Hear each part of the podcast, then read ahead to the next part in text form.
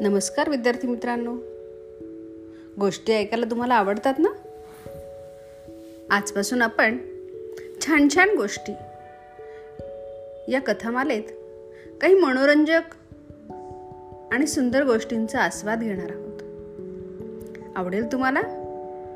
ह्या गोष्टी खूप लक्ष देऊन ऐका. या गोष्टींमध्ये मनोरंजनाबरोबरच काही गोष्टी तुम्हाला शिकायला सुद्धा मिळणार आहेत. या गोष्टीतले शब्द नवीन आहेत. काही गोष्टींमध्ये वाक्प्रचार नवीन आलेले आहेत. वाक्प्रचार म्हणी नवीन नवीन शब्द या सगळ्यांकडे लक्ष दे देत तुम्ही या गोष्टींचा आस्वाद घ्यायचा आहे. या गोष्टींमधून बऱ्याच गोष्टी तुम्हाला शिकायला सुद्धा मिळतील. काही नवीन बोध निर्माण होतील तुमच्यामध्ये.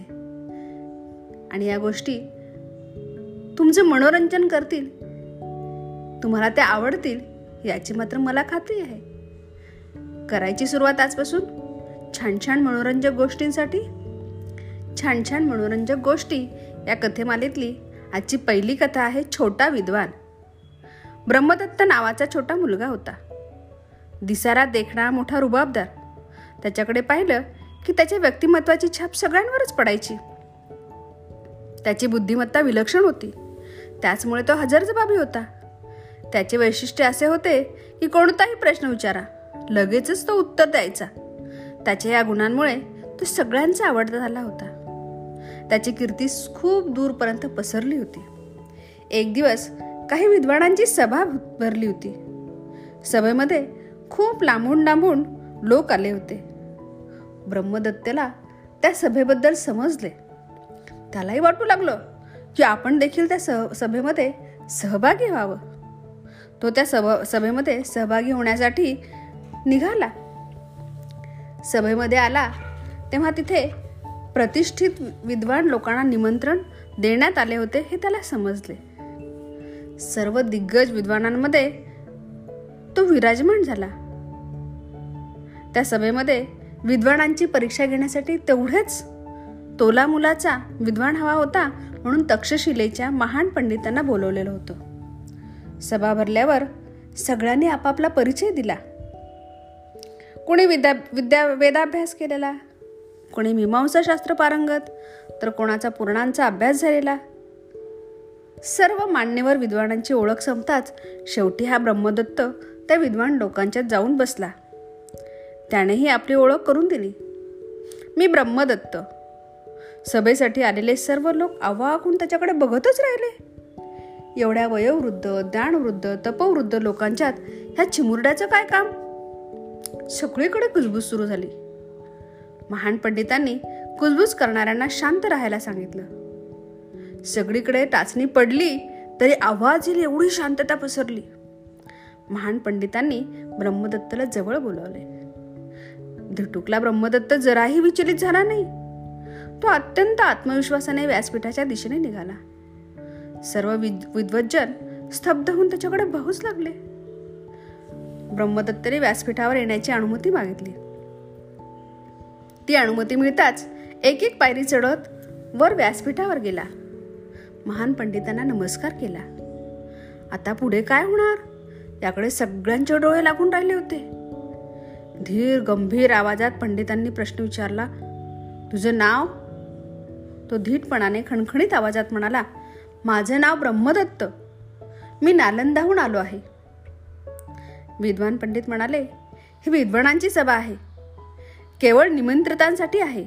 हे ठाऊक आहे का तुला? ब्रह्मदत्त म्हणाला हो मी हे जाणतो. पंडित म्हणाले तरीही तू आलास?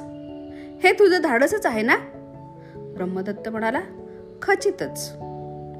पंडित म्हणाले या सभेत तुला स्थान मिळेल. पण तुला स्वतःला सिद्ध करावे लागेल. आहे तुझी तयारी?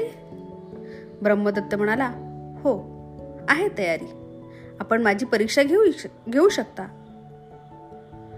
त्याचा आत्मविश्वास धीटपणा चुणचुणीतपणा पाहून सगळेच थक्क झाले. आता सगळ्यांना उत्सुकता लागून राहिली.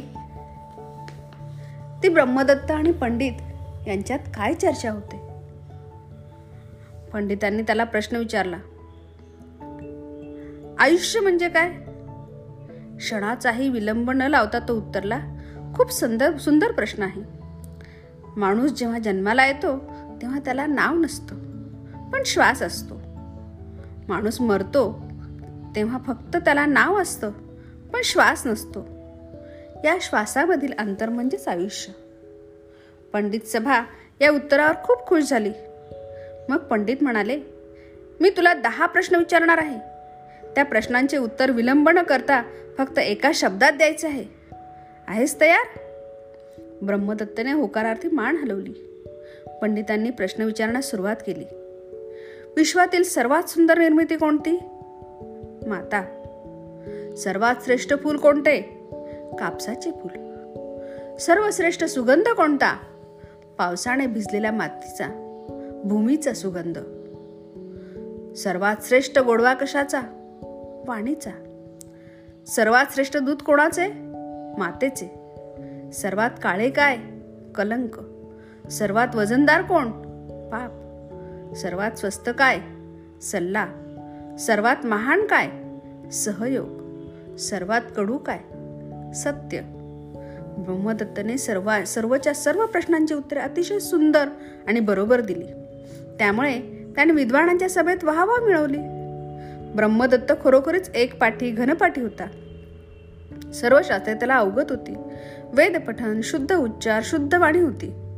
आणि मुख्य म्हणजे तो अतिशय हजर जबाबी होता. सर्वांनीच त्याची बुद्धिमत्तेची स्तुती केली वाहवा मिळवली. पुढे हाच मुलगा विद्वान पंडित म्हणून नावारूपाला आला. मित्रांनो विद्वत्ता ही वयावर अवलंबून नसते. ती उपजत असावी लागते. म्हणून तर वयाच्या सोळाव्या वर्षी ज्ञानेश्वरांनी ज्ञानेश्वरी लिहिली. मित्रांनो असा हा छोटा विद्वान म्हणजे आपला विद्वान पंडित ब्रह्मदत्त होते. आणि म्हणूनच विद्वत्ता जर तुमच्याकडे असेल तर तुमच्या संपत्तीचा आणि वयाचा विचार होत नाही. वयाच्या आणि संपत्तीच्या जोरावरती कुठेही तुम्हाला मान आदर मिळणार नाही. पण विद्वत्तेच्या जोरावर मात्र किंवा विद्वत्तेच्या बळावरती तुम्हाला सर्वत्र आदर मिळेल तुमची सर्वत्र पूजा केली जाते. म्हणूनच मित्रांनो एक संस्कृत सुभाषित आहे. स्वदेशे पूजते राजा विद्वान सर्वत्र पूज्यते म्हणजे राजाची पूजा ही त्याच्या राज्यामध्येच होते पण विद्वत्तीची पूजा सर्वत्र होते. आणि या कथेवरूनही आपल्याला बोध घ्यायचा की विद्वानांची सर्वत्र पूजाच केली जाते. विद्यार्थी मित्रांनो आवडली तुम्हाला गोष्ट? तुम्ही ऐका आणि तुमच्या मित्रांनाही ही गोष्ट ऐकवा. धन्यवाद.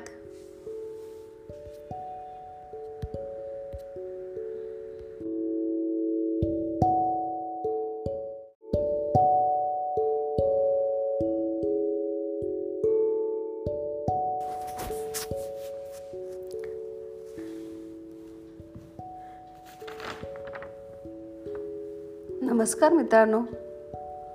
कथा सुगंध या कथामालेत छान छान गोष्टी ऐकण्यासाठी मी वर्षा सेवलीकर बिलवणीकर आपले स्वागत करते. मित्रांनो आज चोवीस डिसेंबर. साणे गुरुजी यांची जयंती. साणे गुरुजी यांचे पूर्ण नाव पांडुरंग सदाशिव साने होते. परंतु संपूर्ण महाराष्ट्राचे ते लाडके गुरुजीच होते. त्यांचा जन्म चोवीस डिसेंबर अठराशे नव्याण्णवमध्ये रत्नागिरी जिल्ह्यातील पालगड येथे झाला. साने गुरुजी उच्चतम विचारसरणीचे गांधीवादी शिक्षक होते. समाज सुधारक होते व भारतीय स्वातंत्र्य संग्रामातील सेनानी होते. राष्ट्र सेवा दलाचीही स्थापना त्यांनी केली होती. मुलांसाठी त्यांनी खूप साहित्य निर्मिती केली. बेबी सरोजा घामाची फुले श्यामची आई ही त्यांची काही लोकप्रिय पुस्तके होती. बलसागर भारत हो विश्वात शोभुनी राहो. यासारखी देशभक्ती भक्तिगीत स्फूर्तिगीतही त्यांनी लिहिलीत. तर खरा तो एकची धर्म जगाला प्रेम पावे. ही जी प्रार्थना तुम्ही शाळेत म्हणता ना ती देखील साने गुरुजी यांनीच लिहिलेली आहे बरं का? श्यामची आई या पुस्तकातील श्याम म्हणजे आपले साने गुरुजी. आईच्या संस्कारांनी श्याम कसा घडला हे आपल्याला या पुस्तकातील प्रत्येक कथेतून पाहायला मिळते. गुरुजींना घडवण्यात त्यांच्या आईचा मोलाचा वाटा होता. प्रत्येक साध्या साध्या प्रसंगातूनही ती त्यांच्यावर संस्कार करत होती. अशा या श्यामच्या बालपणीची एक कथा आज आपण ऐकणार आहोत. या कथेचे नाव आहे मनाची स्वच्छता. मनाची स्वच्छता. मुलांना श्याम सात आठ वर्षाचा असेल. तो संध्याकाळच्या वेळेस खेळत होता. खेळणे झाल्यानंतर सर्वजण आपापल्या घरी निघाले. श्यामही आपल्या घरी निघाला. पण त्याच्या लक्षात आलं अरे सकाळी आपण उठेपर्यंत तर बागेतली फुलं सगळी तोडलेली असतात. आपल्याला फार कमी फुलं मिळतात. तेव्हा आज धोंडेबा काकांच्या घरची सगळी फुलं आपण जातानाच तोडून द्यायची झालं. स्वारी तिकडे निघाली. धोंडेबा काका आत असेपर्यंतच भरपूर सारी फुलं गोळा करून ती आपल्या सदऱ्याच्या ओच्यामध्ये घेतली आणि घरी आले. खुशीत होती स्वारी. आई आई मी बघ देवासाठी किती फुलं आणली आहेत. तामण दे बघू. आईने तामण पुढे केलं आणि सदऱ्यात असलेली सगळी फुलं तामणामध्ये ओतली गेली. आणि घाईघाईने श्याम कपडे अंगावरचे बदलण्यासाठी गेला. आईने तामणातली फुलं पाहिली. त्या सगळ्या कळ्याच होत्या. आईने श्यामला आवाज दिला. अरे श्याम फुलं तू मा विचारून घेतलीस ना? हो आई. धोंडेबा काका म्हणाले कोण रे तिकडे?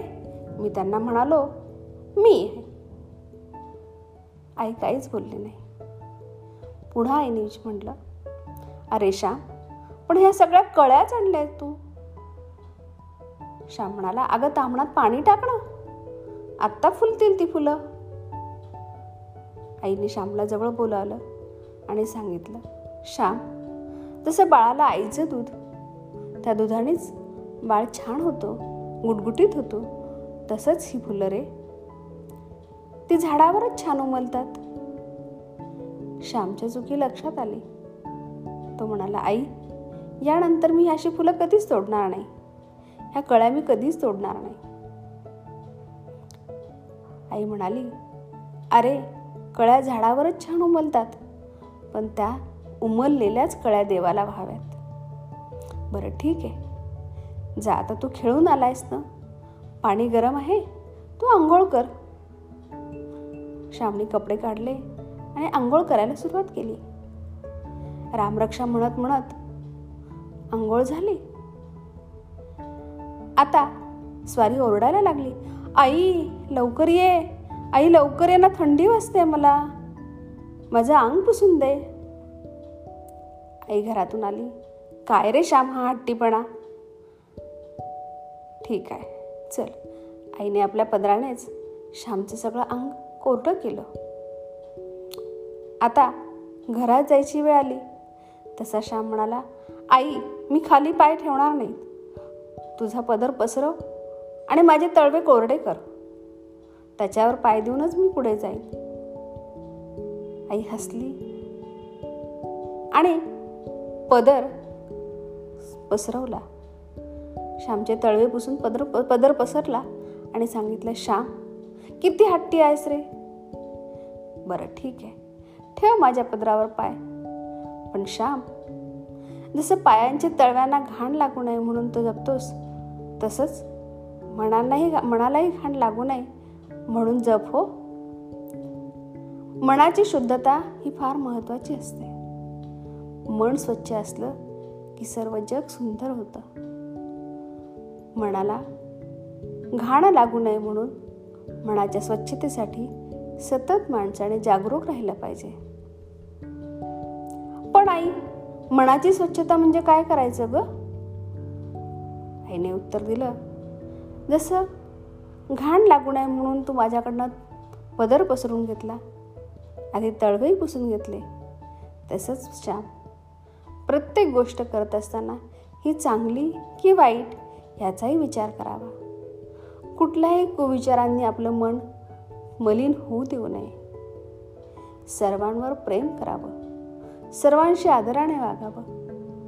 मनात चांगले विचार असले इतरांबद्दलचं प्रेम असेल तर मनाची स्वच्छता आपोआपच होते. बघा मित्रांनो किती छान साध्या सोप्या प्रसंगातून आईने मनाच्या शुद्धतेसाठी सांग उपाय सांगितला. अशा या छोट्या छोट्या प्रसंगांमधून श्याम घडत गेला. आवडली तुम्हाला गोष्ट? तुम्ही देखील चांगल्या विचारांनी चांगल्या संस्कारांनी आपलं मन स्वच्छ ठेवा आपल्या मनाची ताकद वाढवा. ही गोष्ट आवडली असेल तर आपल्या मित्रांना सांगा. त्यांच्याशी शेअर करा. धन्यवाद.